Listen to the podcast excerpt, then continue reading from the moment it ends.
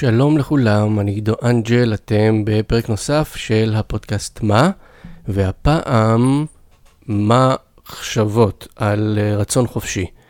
אמ, קודם כל, אני מתנצל אם אני נשמע לכם אה, מוזר מדי. אה, האיש היקר יובלי דותן, שבאתי לבקר אותו לפני כמה זמן כדי לתת לו עותק של הספר שלי שיצא, מה? ושאלתי אותו אם הוא שומע את הפודקאסט, אז הוא אמר, כן, אני שומע, זה לא כל כך נשמע כמו פודקאסט, זה יותר נשמע כאילו אתה יושב בשירותים אה, ומחרבן, תוך כדי שאתה חושב אה, מחשבות. ובמצב המעי הרגיז שלי, התמידי, זה לא כל כך רחוק במציאות, אה, זה מה שעניתי לו, אבל אני מצטער אם זה נשמע ככה. אה, אני פשוט מקווה שזה עובר לכם אה, קצת יותר סביר ואסתטי. אמ, הפרק היום, אה, הגעתי לחשוב עליו בגלל שמאז שהתחלתי לשמוע פודקאסטים, האלגוריתם של ספוטיפיי שולח אותי משום מה, אני לא יודע למה, אבל משום מה שולח אותי לפודקאסטים על אתאיזם ומדע. ויצא לי לשמוע אה, את הפודקאסט המצחיק והחביב של אה, סם האריס, אה, שלדעתי הוא טיפה בלתי נסבל, אבל אל תגלו, וריקי ג'רווייס המגניב לאללה. ויצא לי לשמוע הרבה את בריאן גרין, שאני חייב להגיד שהתאהבתי בו, הוא גם אתאיסט, גם כמו ריקי ג'רווייס וסם האריס, לא כמוני, כי אני לא יודע מה אני. אבל uh, הוא אתאיסט והוא מדען והוא אחד המדענים המובילים בעולם. היום הוא uh, פיזיקאי שחוקר, uh, מתעסק בעיקר בחקר uh, תיאוריית המיתרים. מאוד מאוד מאוד מעניין, ממליץ לכם בכל לב לשמוע לפחות את הפודקאסט שלו בתוכנית של ג'ו רוגן, The Joe Rogan Experience. תחפשו, יש את זה גם ביוטיוב, ג'ו רוגן אקספיריאנס with בריאן גרין. מקסים, מקסים, הוא, הוא, הוא באמת מקסים, הוא לא סתם uh, מעניין, כי הוא בן אדם מאוד סובלני, והיחס שלו לדת הוא מאוד סובלני, ו, והוא רואה כמה דת היא חשובה, למרות שאני יכול להתווכח איתו דווקא גם על התפיסה שלו של מה זה דת.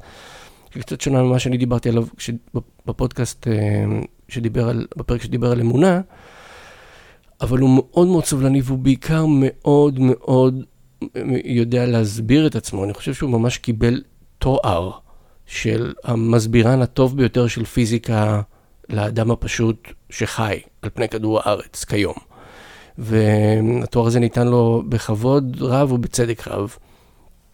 והוא, כמו אה, הרבה מהפיזיקאים והמתמטיקאים, וכמובן האתאיסטים, מדברים על רצון חופשי ועל העובדה שרצון חופשי הוא בעצם אשליה.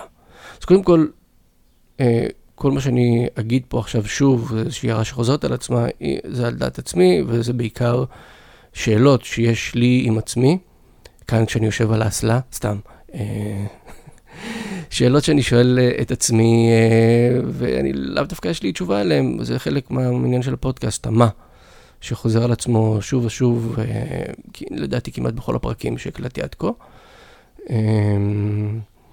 אז גם אין לי שום הסמכה לתת תשובה וגם אין לי שום רצון לתת תשובה, ואם יוצא שאני איכשהו נשמע שאני אומר משהו עם נקודה בסוף המשפט או עם סימן קריאה, אז זה, זו, זו האשליה. אני בעצם, כל משפט שלי נגמר בסימן שאלה. וה... והסימן שאלה היום הוא על, אה, על רצון חופשי, ואולי קודם כל צריך לנסות להבין למה מתכוונים כשאומרים רצון חופשי. אמ, אני חושב שהניסוח הנכון הוא שמדברים עלינו, על כל אחד מאיתנו, בתור המקור של המחשבות שלו. כלומר, שכשאנחנו אה, עושים בחירה, שאנחנו עומדים באיזושהי צומת, אפילו צומת פיזית אה, זו דוגמה טובה, אנחנו נוסעים עם הרכב שלנו ועומדים מול צומת וחושבים, אין לנו ווייז, אנחנו שואלים את עצמנו איך, איך יותר טוב לנסוע, לפנות ימינה או שמאלה. אנחנו בוחרים, אז הבחירה הזו, המקור שלה הוא בתוכנו. זה, זה, זה מי שחושב שיש רצון חופשי, מי שגורס שיש רצון חופשי, גורס שהבחירה, המקור של הבחירה לפנות ימינה או שמאלה נמצא בתוכנו. בעוד שמי שגורס שאין רצון חופשי, טוען, ובעיקר המדענים, טוענים שהמקור לא בתוכנו, ואולי אפילו אין מקור, כי כולנו חלקיקים, וכל מה שיש לנו במוח זה גם תנודות מסוימות של חלקיקים באופן מסוים, שמגיבים לחלקיקים אחרים, ומגיבים לחלקיקים אחרים, והכל בעצם אה, הוא איזשהו, איזושהי, איזושהי תגובה אה, מתמשכת. וזאת משום שכולנו כפופים בעצם לחוקים הפיזיקליים של הטבע. אה, עכשיו פה כאילו זה מתפצל לכמה דברים שצריך להגדיר, כי כשאנחנו אומרים אני המקור, או אני לא המקור, אז אנחנו צריכים להבין מה זה אני. כשאנחנו אומרים חוקי הפיזיקה חוקי הטבע, אנחנו צריכים להבין מה החוקים האלה או מה התפקיד שלהם. אז קודם כל, אמ, בוא נשאל מה זה אני. ובאמת, אם אנחנו מנסים לבדוק את המושג הזה, אני לעומק, אנחנו יכולים לראות שההגדרה הזו, כמו שכבר uh, הוזכר הרבה פעמים uh, בפרקים uh, של, הס... של הפודקאסט הזה, שההגדרה הזו היא הגדרה שפתית. וההגדרה הזו היא הגדרה מגבילה מאוד. וכשאנחנו אומרים, כל אחד מאיתנו, כשהוא אומר אני, למה הוא מתכוון? יש סצנה ב... בסרט הדייר של רומן פולנסקי, סרט מעולה, שבה הוא שואל את השאלה, אם עורפים לי את הראש, אז, אז עכשיו זה אני והראש שלי, או הראש שלי ואני? מה זה אני? ואפשר גם לשאול את השאלה הזאת לגבי מה מרכיב אותי. אה, האם אני באמת סכום החלקיקים שלי? האם אה, אם החלקיקים החיצוניים לי משפיעים עליי, אני גם חלק מהם? והאם לא כל חלקיק כזה בעצם יכול לשאול את עצמו את אותה שאלה? כי אם אני מורכב מחלקיקים מאוד מאוד קטנים, וגם אני חלקיק קטן בתוך אה, החברה שאני נמצא בה, אז האם החברה שלי היא גוף, היא אורגניזם אחד שאני חלקיק בתוכו, או היקום הוא אורגניזם אחד יותר גדול, שאני רק חלקיק בתוכו? אז אולי בעצם האני הזה, ההגבלה הזו, השפתית הזאת של המושג אני, היא הגבלה לצורך, לצרכים אה, אה, מעשיים בלבד. וכשבאמת באמת שואלים את השאלה, אה, מה זה אני, אז התשובה היחידה האמיתית היא הכל. אני היקום. אני חלקיק באורגניזם הגדול הזה שנקרא היקום, ושליקום הזה, כלומר לי, יש את... אה, אה, אני מפעיל את חוקי היקום. עכשיו, אני, או יותר נכון להגיד, לא אני מפעיל, כי אנחנו תכף נדבר על אני בתור מקור, אבל החוקי היקום האלה פועלים בי. אה, אז קודם כל, לבוא ולהגיד, האם אני המקור, זה קצת טריקי, בגלל שאין דבר כזה אני, בתור מקור. אז במובן הזה באמת אפשר לומר שאין רצון חופשי, כי אין דבר כזה אנחנו. אין דבר כזה, אולי שרק אנחנו, אנחנו זה הכל, אין דבר כזה אני.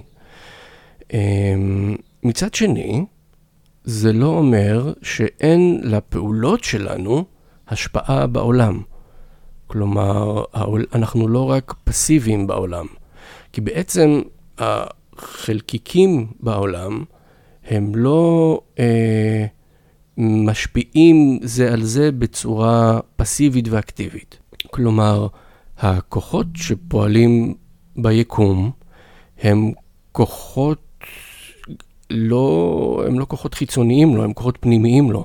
הם כוחות שהם גם הם כוחות של חלקיקים וחלקים אחרים שקטונתי מלהבין, אבל הפעולה היא לא פעולה אה, של אה, אה, אובייקט אקטיבי שעושה את הפעולה, ואובייקט פסיבי שמקבל את הפעולה. אם, אה, כדי לקחת שנייה איזו סקאלה יותר גדולה כדי לנסות להבין מה אני אומר, אז אם אני עומד מול מישהו ומתגרה בו, והוא אה, דוחף אותי, אז ברור שאני משפיע על הדחיפה שלו בדיוק כמו שהוא משפיע. אמנם הוא עשה את הפעולה, אבל אני הייתי שם כדי לגרות אותו. זה ברור מאליו. אבל העניין הוא שגם אם אני עומד שם ולא עושה כלום, אלא אני פסיבי לחלוטין, והוא דוחף אותי, עדיין הוא דוחף אותי, עדיין הדחיפה שלו מוגדרת על ידי זה שאני הייתי שם. עצם היותי שם, שזה משהו שכל חלקיק פשוט אה, עושה כל הזמן, עצם זה שאני שם, מגדיר את הדחיפה שלו אותי. כי הוא לא דחף מישהו אחר, הוא דחף אותי. כלומר, שאנחנו לא אבנים אה, פסיביות, שאבנים אחרות אקטיביות או כוחות אחרים אקטיביים פועלים עליהם, אלא אנחנו יותר מראות.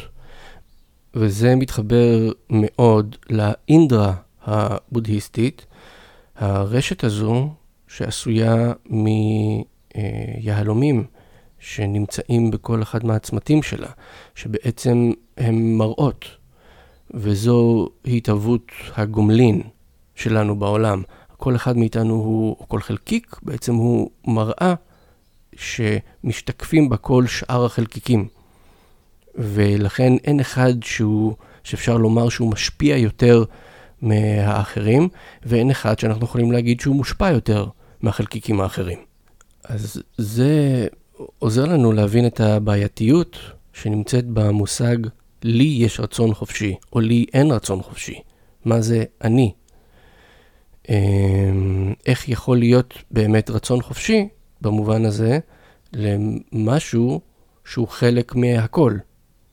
ואם באמת אנחנו חלקיקי מראה כאלה בעולם, אז אנחנו לא המקור של הדברים, ובמובן הזה, בריין גרין וחבריו צודקים לחלוטין. אבל שוב, זה לא אומר שהפעולות שלנו בעולם, בעולם לא משפיעות אה, על העולם והיקום. כי אני אומנם מושפע מדברים, אבל ההשפעה שלי יוצרת אצלי אה, אה, פעולה מסוימת שגורמת לדברים שלידי להגיב לה, ואני מגיב להם. זה אה, התהוות גומלין שנמשכת אה, כנראה מתחילת הזמן עד לסופו. ועוד דבר שאפשר לומר, שהוא אולי טיפה יותר אה, מרגיע למי שמתנגד אה, לזה שאין רצון חופשי, או לכך שהרצון החופשי הוא רק אשליה, וזה שזה לא אומר שהעולם הוא דטרמיניסטי. כלומר, מכניקת הקוונטים כבר הוכיחה לנו שהכוחות שפועלים בעולם יכולים להיות לפעמים רנדומליים.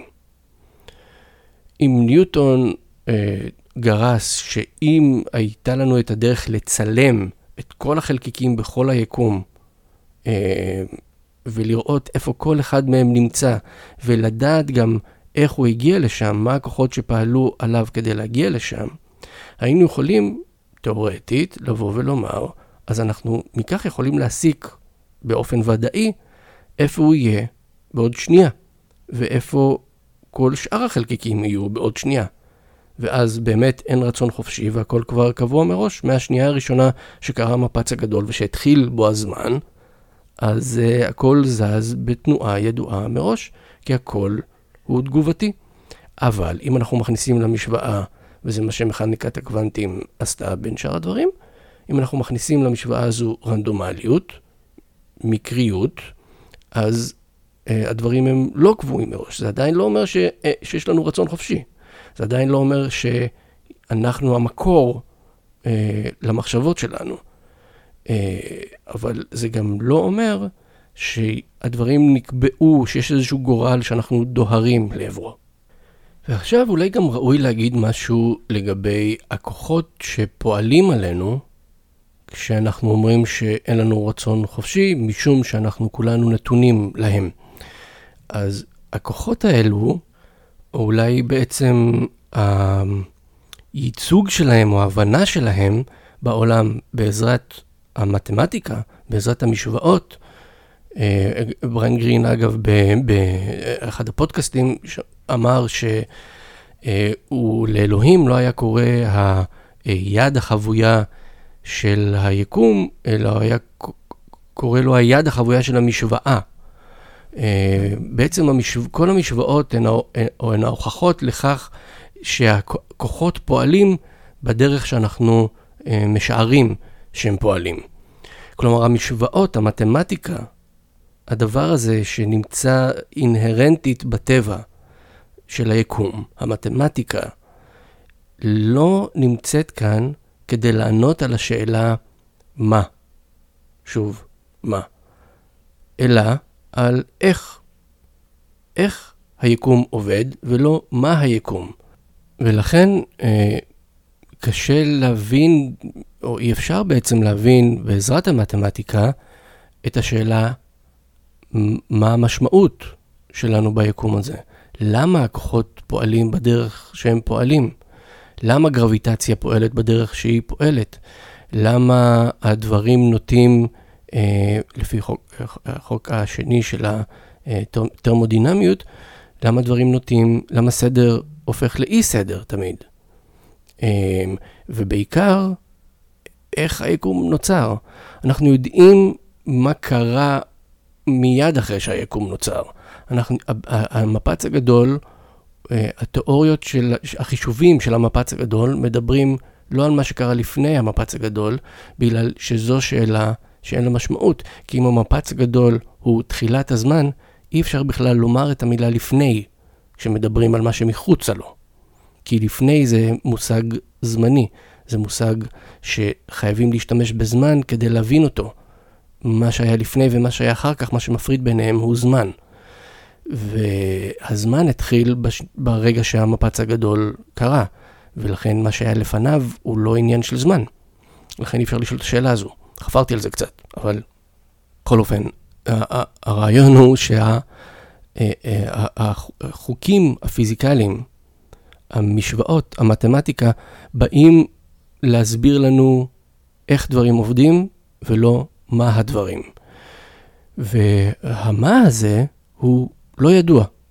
זה לא שאנחנו הפסק, לא יכולים לשאול, או הפסקנו לשאול אה, אה, שאלות לגבי המה הזה, אנחנו ממשיכים לשאול והתיאוריות ממשיכות אה, להתפתח, המון השערות אה, אה, אה, אה, באות לאוויר העולם, שכוללות אה, אה, השערות על הרבה יותר ממדים מכפי שאנחנו מסוגלים אה, אה, להרגיש, אה, עשרה ממדים. אה, ואנחנו מדברים על יקומים מקבילים ועל מולטי יקומים וכולי וכולי, כדי לנסות להבין איך היקום נוצר, או מה הסיבה, מה, או בעצם מה היקום. אפילו לא מה הסיבה, אלא מה היקום. ומה היקום, התשובה לשאלה מה היא לא מה המרכיבים של היקום.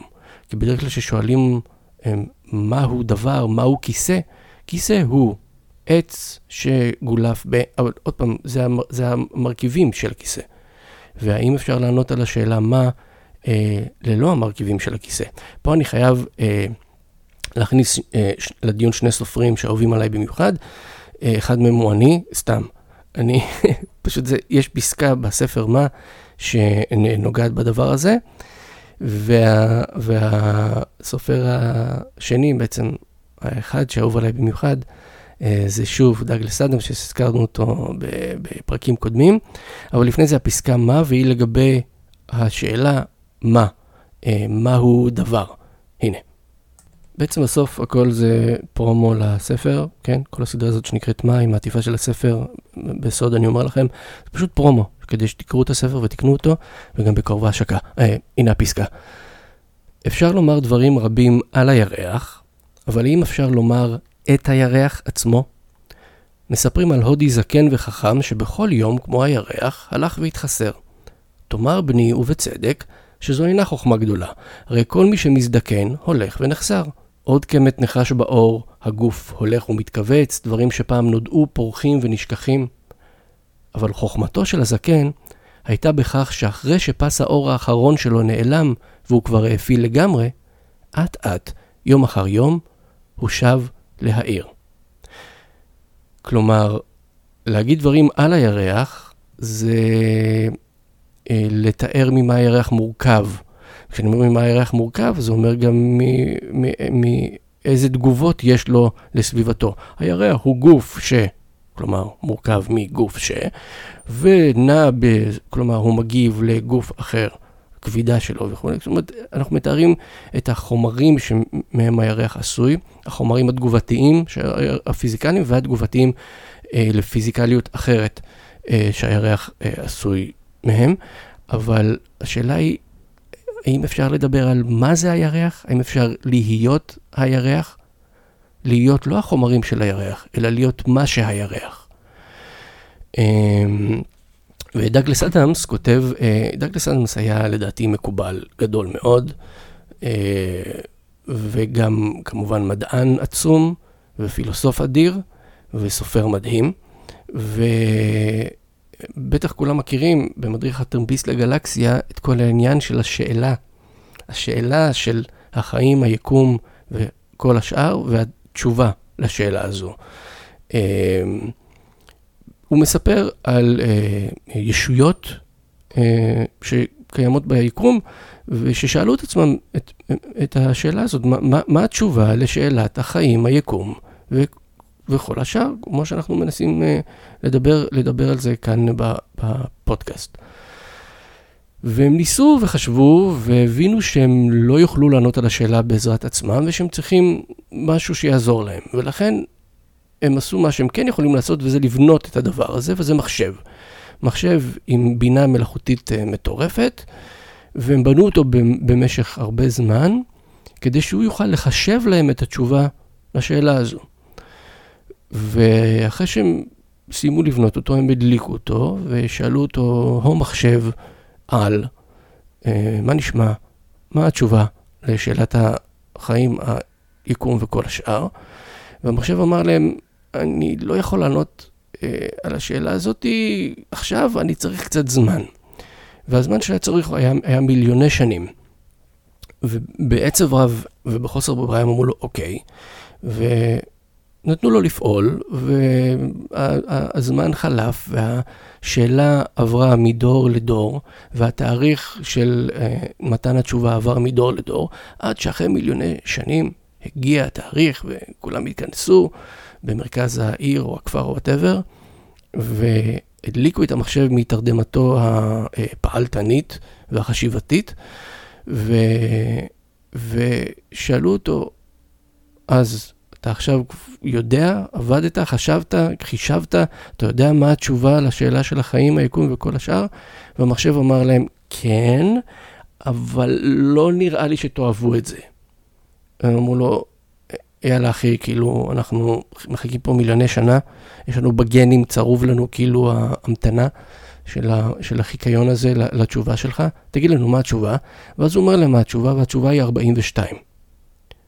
ואז הם באמת בהלם, מה, מה זה אומר 42?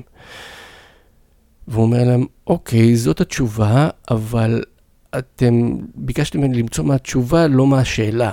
ואני לא יכול לחשב מהשאלה, זה גדול עליי, אבל אני כן יכול לבנות לכם את המחשב, את, את, את בינת העל המלאכותית, ש, שכמו שאתם בניתם אותי, אני יכול לבנות אותה, והיא זאת שתדע לענות לכם על מה השאלה. ואז הוא בונה את כדור הארץ. אה, ואפשר קצת לפרש את זה אחרת ולבוא ולהגיד, ואז בעצם באמת נבנה היקום, והש, והתשובה 42 היא המספרים, היא המתמטיקה של איך הדברים עובדים. זאת אומרת, התשובה לאיך, אבל השאלה עצמה היא המה. מה הדבר הזה שזו התשובה לו? שהמתמטיקה היא, מסבירה את האיך, אבל מה המה? שהאיך הוא התוצר שלו. ולשאלה הזאת אין לנו תשובה. גם בספר של דאגלס אדמס, במדריכת רמיסט הגלקסיה, לא הייתה תשובה. הם ניסו כאילו מאוד מאוד מהר לנס... כדי לספק את עצמם, להבין מה התשובה, ואני חושב שהכי קרוב שהם הצליחו להגיע זה How many roads must a man walk down? כמו השיר של uh, בוב דילן. שזה גם מה שאנחנו עושים, אנחנו ש- ש- אה, יוצרים יצירות אומנות ושרים שירים וחושבים אה, מחשבות ומתפלספים פילוסופיות, ש- ש- שה- שהמשמעות שלהם היא בדיוק זה לנסות לתת את התשובה הבלתי אפשרית שאי אפשר לתת לשאלה של מה הדברים. אבל כן, קצת כמו המחשב, הישויות, הישויות האלה שבנו מחשב כדי לנסות להבין אמ, אמ, מה המשמעות שלהם בעצם, מה המשמעות שלהם ביקום, מה המשמעות של היקום שלהם, מה היקום שלהם. אז אפשר אולי להגיד, ובזה כאילו נסכם את הפרק, שאם באמת אין לנו רצון חופשי, ואם באמת זה אומר שאנחנו חלק, אנחנו חלקיקים בתוך הדבר הגדול הזה, בתוך האורגניזם האחד הזה, שנקרא אה, היקום. ואנחנו מראות בתוך, ה, ה, ה, החלקיקיות שלנו היא מראה בתוך האורגניז, האורגניזם הזה. אז האם בעצם אי אפשר לומר שאנחנו, המחשב על הזה שהיקום בנה לעצמו כדי להבין את עצמו? זאת אומרת שהשאלות בדבר רצון חופשי, והשאלות בדבר, והתשובות גם, בדבר הפיזיקה של היקום, ה-42 שאנחנו מייצרים לנו שוב ושוב ושוב ושוב, בתשובה לכל מיני שאלות שאנחנו גם בעצמנו שואלים.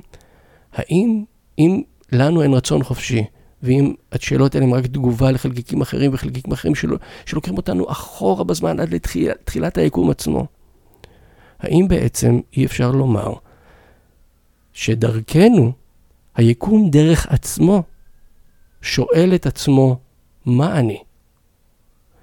ואם לקחת את uh, תורת ה, uh, היין והיאנג, uh, גם, גם לשם האלגוריתם של, uh, של ספוטיפיי למזלי לקח אותי לאיזושהי הרצאה של אלן ווטס, uh, הגאון לגבי היין והיאנג, אז היין והיאנג זה לא סתם סמל של שני הפכים, זה סמל של שני הפכים שהוא שלם, וזה סמל שמדבר על כך שאי אפשר, ש, שאפשר בעצם לדבר על כל דבר ביקום דרך יש ואין, דרך הכוח החיובי והכוח השלילי. ובעצם הכוח החיובי, כמו שאמרנו קודם, שאנחנו לא בעצם איזשהו, החלקיקים שאנחנו, זה לא איזה מקל, סנוקר וכדור, שהמקל משפיע על הכדור והכדור פסיבי וזז, אלא שאנחנו מראות, אז היש הוא קו המתאר של ה-N, וה-N הוא קו המתאר של היש, והם בעצם יוצרים אחד את השני. אז האם בעצם כל היש של היקום שואל את עצמו דרכנו, מה האין שלו, והאם השאלה הזאתי היא בעצם לא שאלת קו המתאר שלנו סביב כל מה שאנחנו לא יודעים, סביב מה שאפשר לקרוא לו מה שתרצו, הלא נודע, אלוהים, אמ, מה שתרצו, אבל אנחנו, אה, מה שמגדיר אותו. האם בעצם אי אפשר לומר שהעין, דרך היש, שואל את עצמו, מה אני? עין, אני, מה אני? עין? יאללה ביי.